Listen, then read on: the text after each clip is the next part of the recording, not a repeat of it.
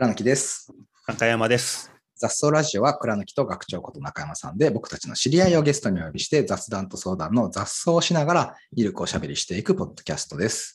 えー今回のシリーズ、えーゲストは古川梨沙さんです。第2回目になります。よろしくお願いします。よろしくお願いします。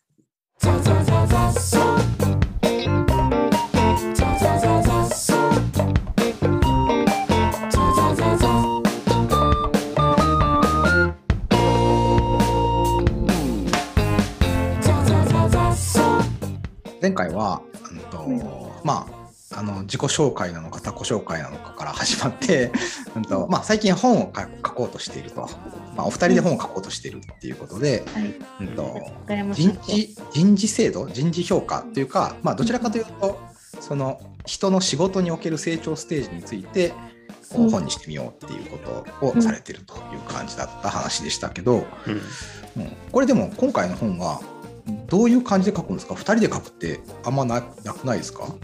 うんうんうんまず2人一緒にやるのって初めてですよね。うん。そうです。うんどっちが書くんですか？二人まだわからない。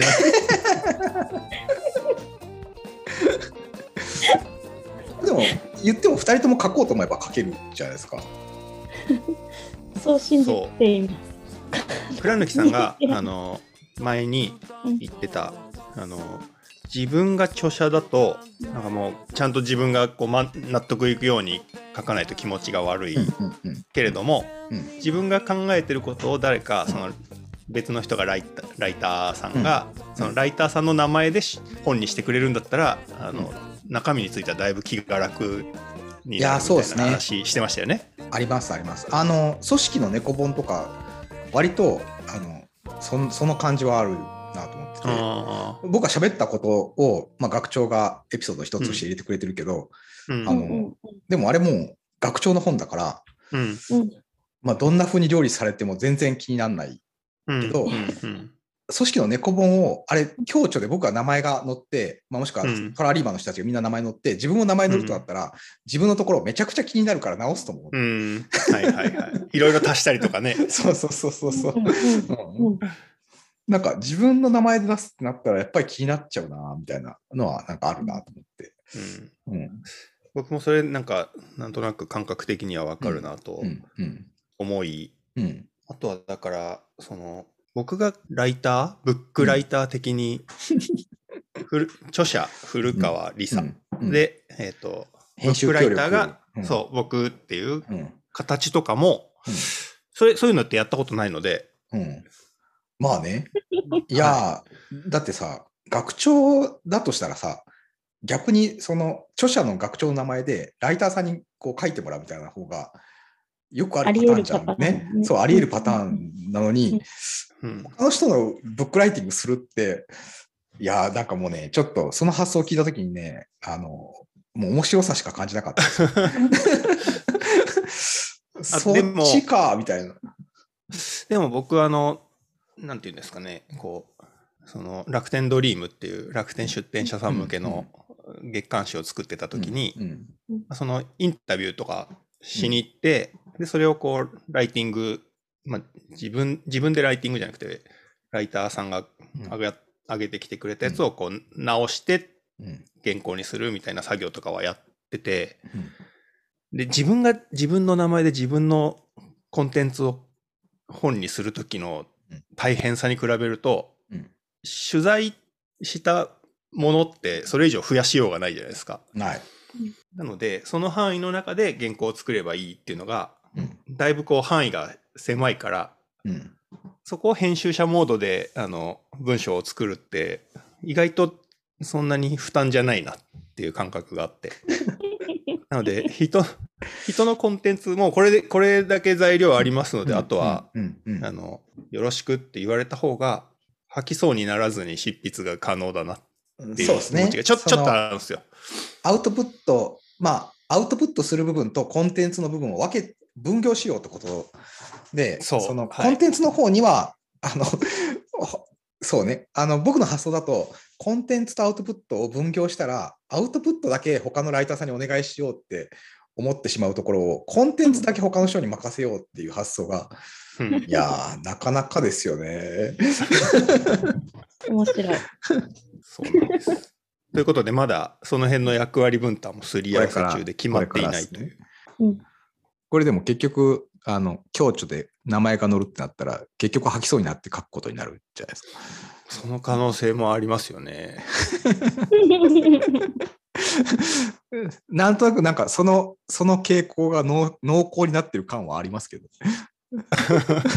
そうなの。だってね、あの、うんなんか雰囲気、さっき、あの、前回の、あの、うんタイトルと表紙決めちゃえばいいんじゃゃないみたいなのと一緒で、うん。あの、学長さ、とりあえずなんでこの本作ろうと思う思ったのか、うん。一旦前書き書いてよって言って、その前書きがうん。全然一文字も、一文字も含まないんだ。はじめにをうん。一番最初に書いたことあんまりないんですよね。そうそう言あって、なんか、よく考えてみたら、うん初めにはだいたい一番最後に書くなと思ってって言って、全然書かないから。しだってしかもこん 今回はあの自分がだからどういう立ち位置でこの本をうんうんうん。作っているのかもまだ、うん。あ 曖昧なので初めには始めようがなかったんですよね。ゴールデンウィーク中ずずっと頭の中にうん。あなんか書かなきゃなっていうのはあったんですけど。それこそそれこそ前回のあの言葉を覚えたけどうん、話しかけ方がわからないと使えないみたいなのと なんか似てる感じです。ああ、そうかも。うんうん。えでも逆に、初めにから書くんじゃない？初めにから書書かないと、それそれこそ2人で書く場合は、初めにから書かないと、なんか定まらない気がしますよね。そうですね。うんちょっともう、もうちょっとすり合わせしてから勢いで初めにを書いてみようかな。そうね。ああ、そうね。でも、僕も最初、最初に初めに書くかな。最初に書く気がするな。うん、だって初めにだから。初めにだからね。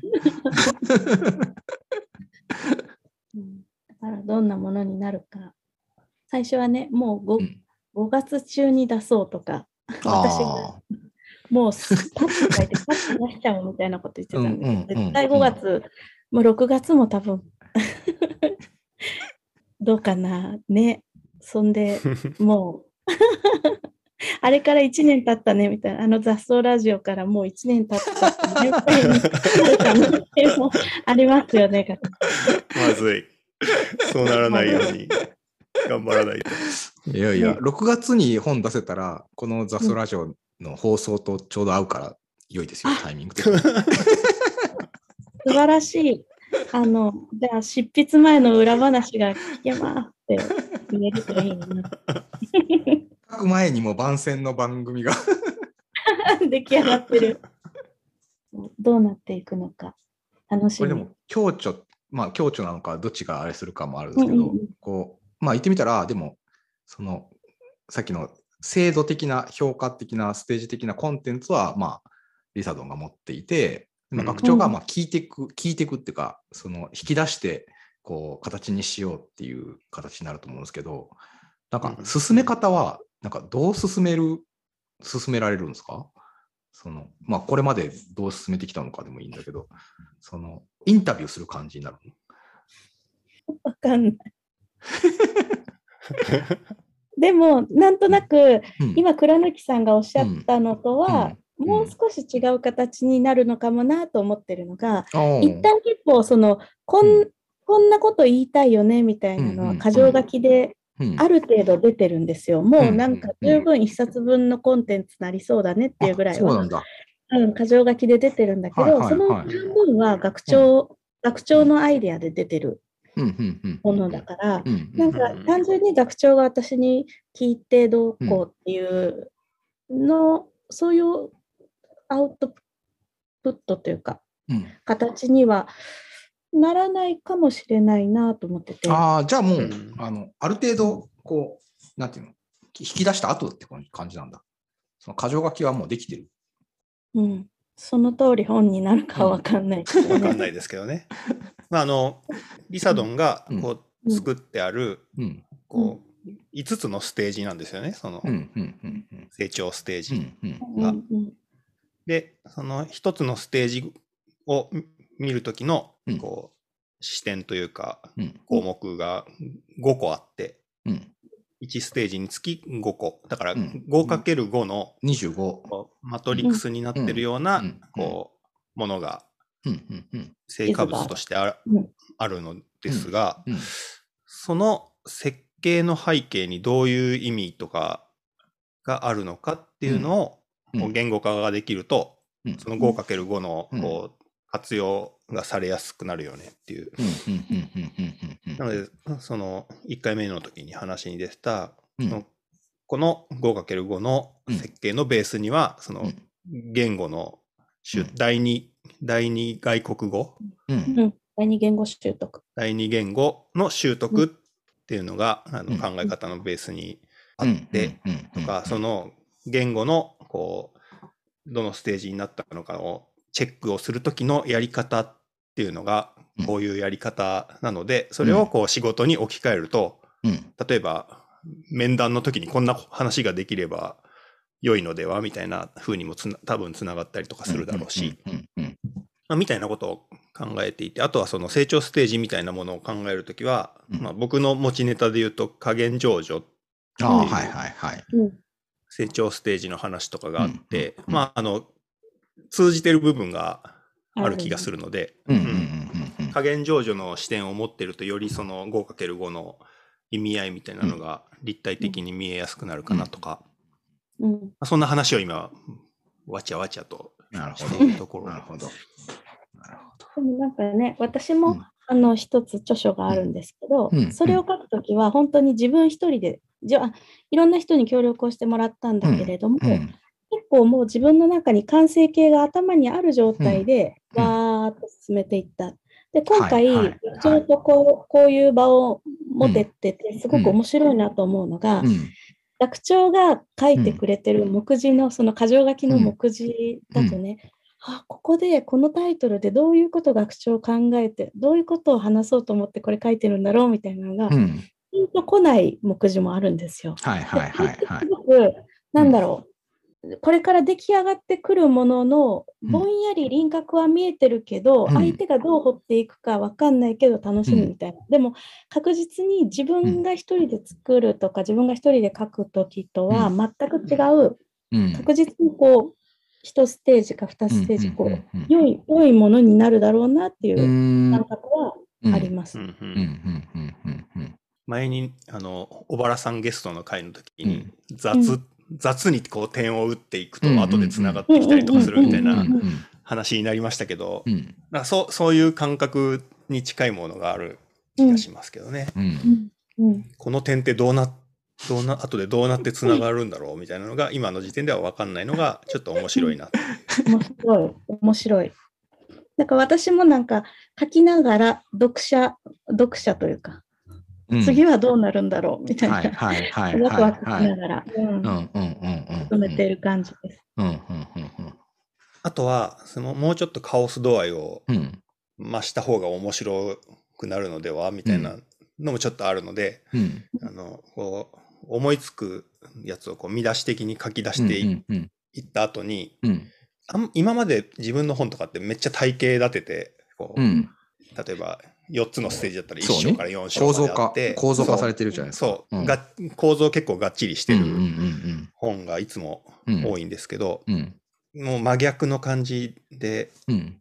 順番ぐちゃぐぐちゃぐちゃっていうか構造化ししない方がうんうんうん。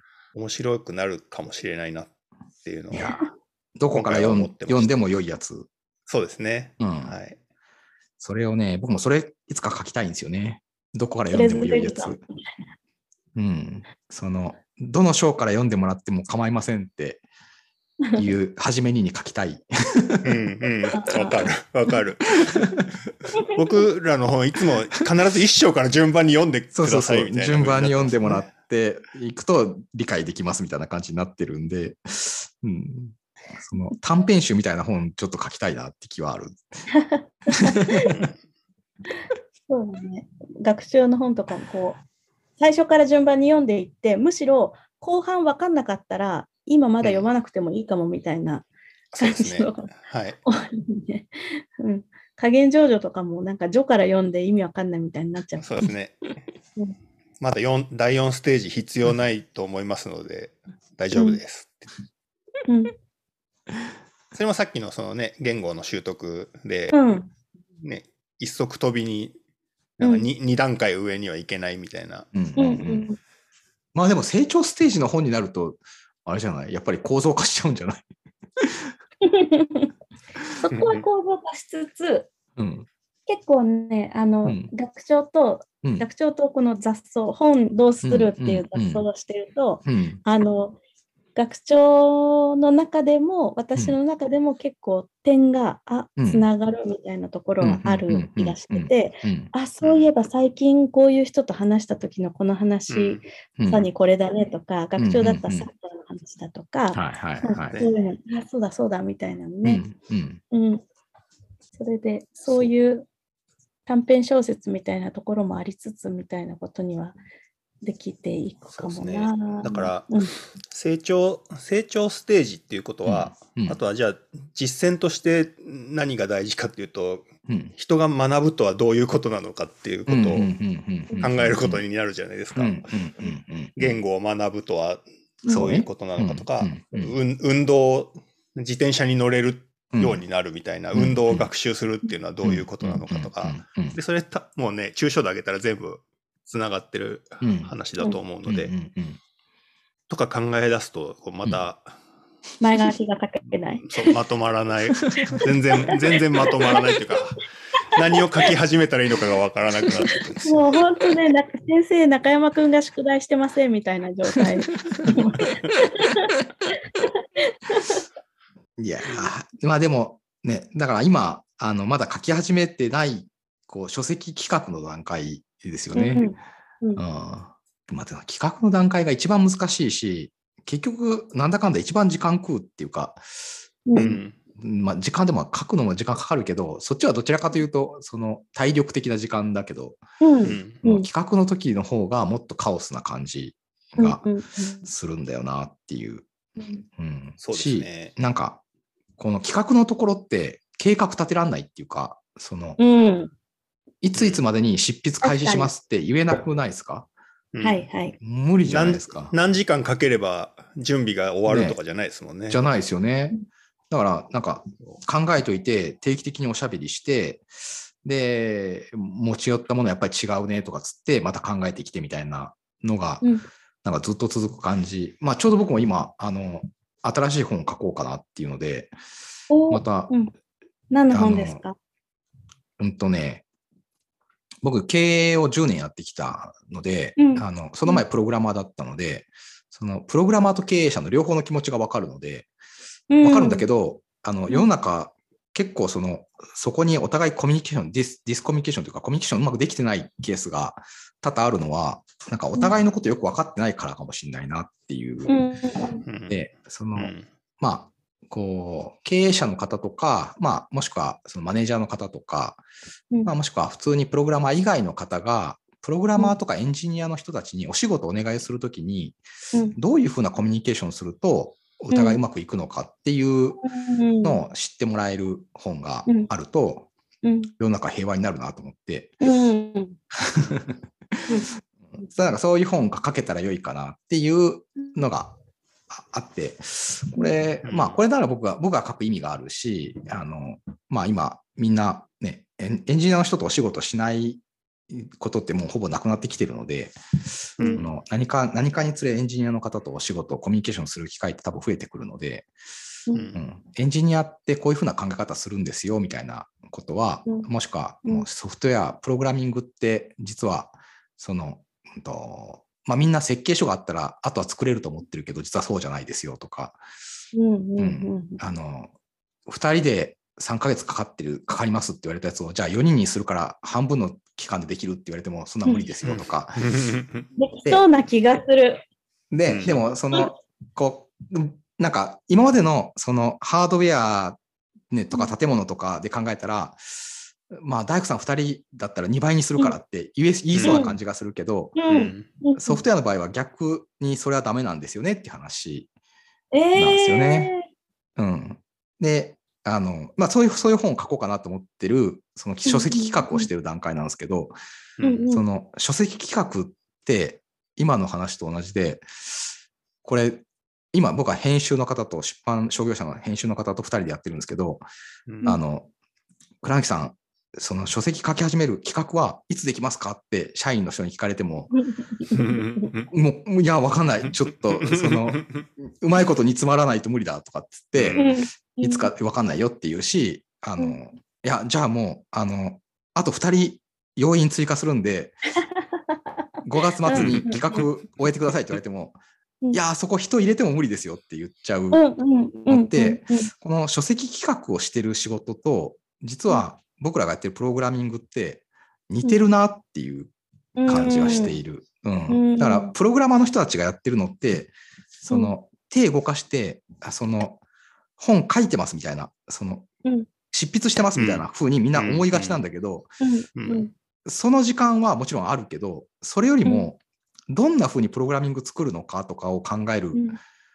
ところって、うん。うん。その書籍企画をしてるのと同じぐらいのところなああ、ので、同じですね。うん、だとしたら、あの、エンジニアの人に、ちょっとあと2人追加してやるから早く作ってくれよとか、うん。いや、もう今週中にできるっつったじゃないかっつって言っても、無理だもんは無理だし、うんうんううん。ん。そのプレッシャー与えてもうん。いいもんできない。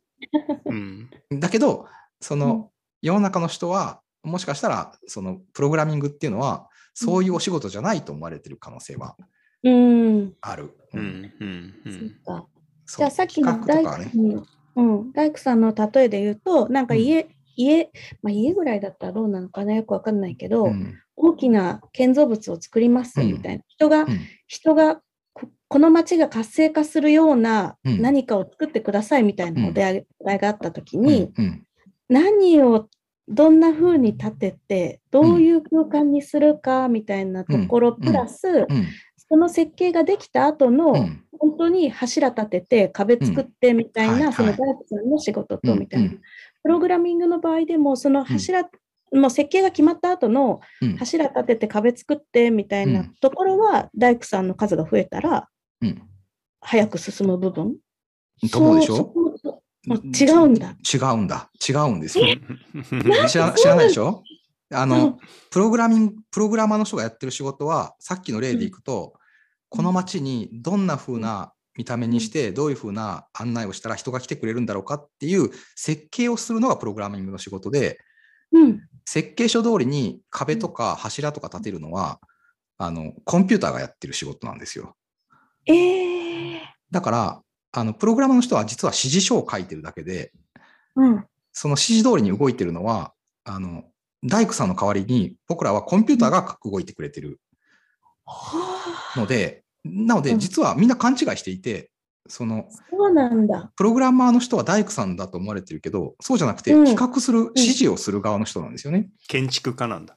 そう。で、建築家の中にももちろん、もうちょっと大きな、あの、街のグランドデザインをする人がいたり、イベントの企画する人がいたりっていうのはあると思うんだけど、うんそれはもちろん、その大小、レイヤーはあるけど、でもやってることはみんな、あの、柱とか土地を耕すことではなく、あの、うん。指示書をみんな書いてる。企画を書いてるばっかりうん。うん。なので、うん。うん。あのう、ん。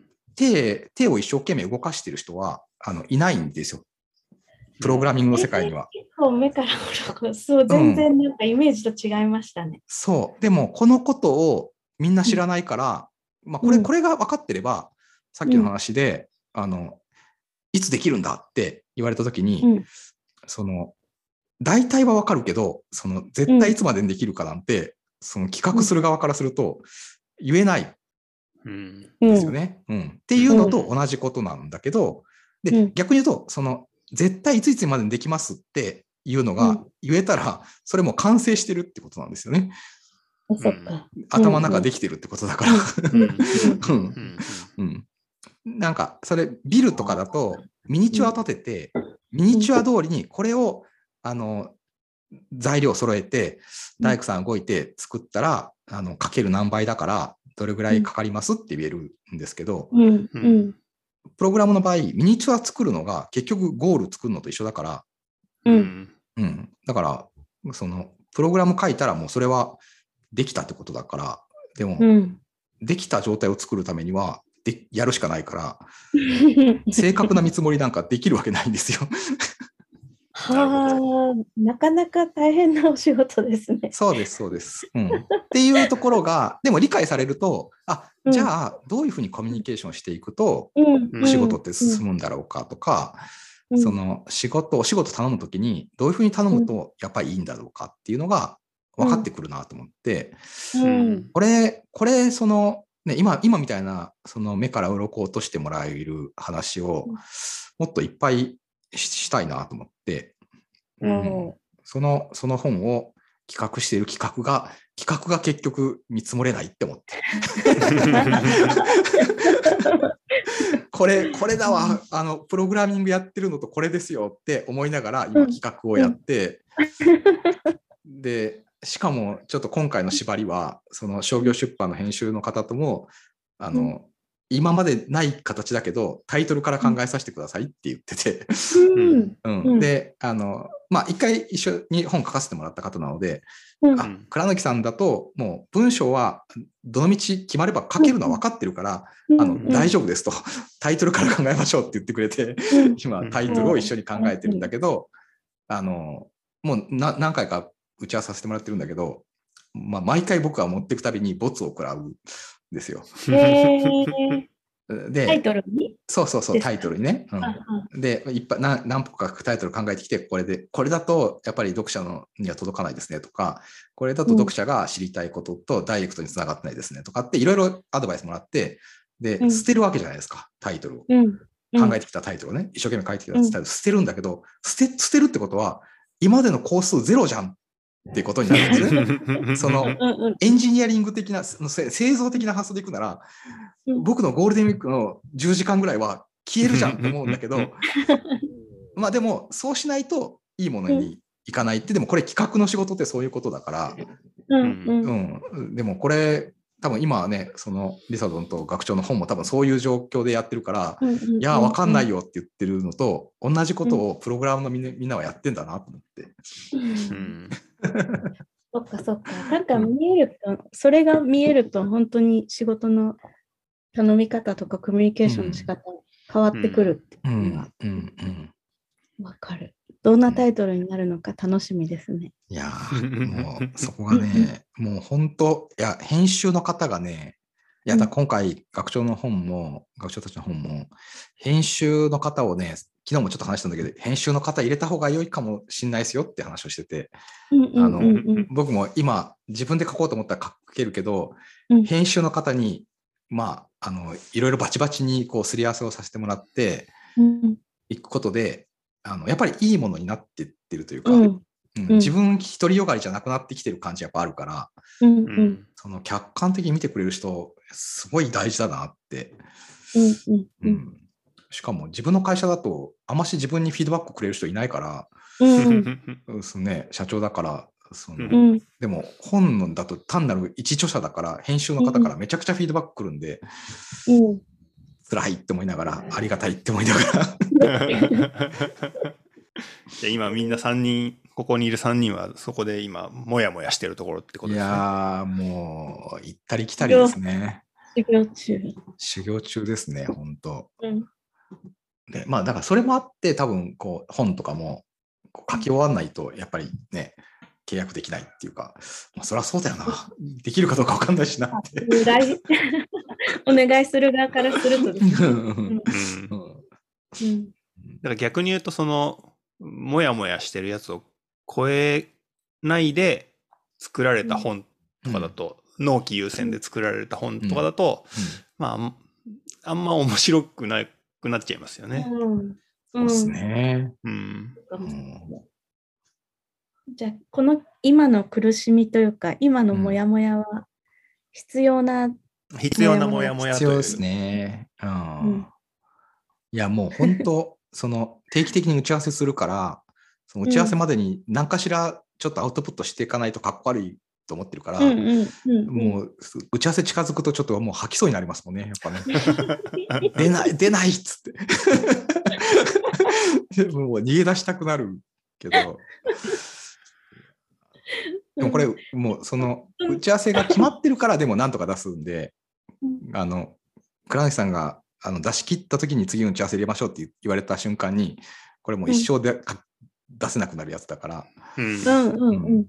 あのー特にこう宿題が終わるか終わってないか関係なくはい定例で打ち合わせ入れられるっていうのは、大事ですよね。あのもう大事。ですね。うん。うん。それで、それで進め、もうそれでなんとか、こう、もう本当進めてるっていう感じ。うん。うん今ね、なんかうん。この学長との進めるやつは、なんか煮詰まりそうになったら学長から、お互い、お互いそれぞれでもやもや考えつつ、うん。で、なんかもう、もうすぐ煮詰まるかなとか、結構時間置きすぎたなぐらいのタイミングになると、学長からポソッと雑草するってメッセージが来るんですよ。で、雑草して、なんかやっぱ2人で喋るといろいろアイディアが出たり、いや、その間ううう。考えてたりとかうん、こう、なんか言語化できたりとか、うんあ、うん。私がもやもや、なんかなんとなくか言葉にできないと思ってたのそれだみたいなことがあったりとかするんだけど、うんこの雑草と、うん。なんかもう一個定例の、うんなんかちゃんと考えるみたいなのを両方入れたらもっと進むかな。そういうわけでもないかな。うんどうでしょうね。なんかね、雑草はやっぱり雑草で。雑草は雑草でね。でも雑草は素敵なシステムだなって思いながら、やっぱすごく前に進むし、良いものになるうん。から。いや、本当企画の時はもう雑草しかないからね。し、雑草って思ってないと、さっきの話で捨てられないからね。やってきたもの。どれだけ捨てられるのかみたいな感じ。この企画の時は。じゃあ、ちょっとそうですね。修行、修行中ということで、まあ、今回もはい第2回はだいたい時間が、お時間来たということなので、うんはい。はい。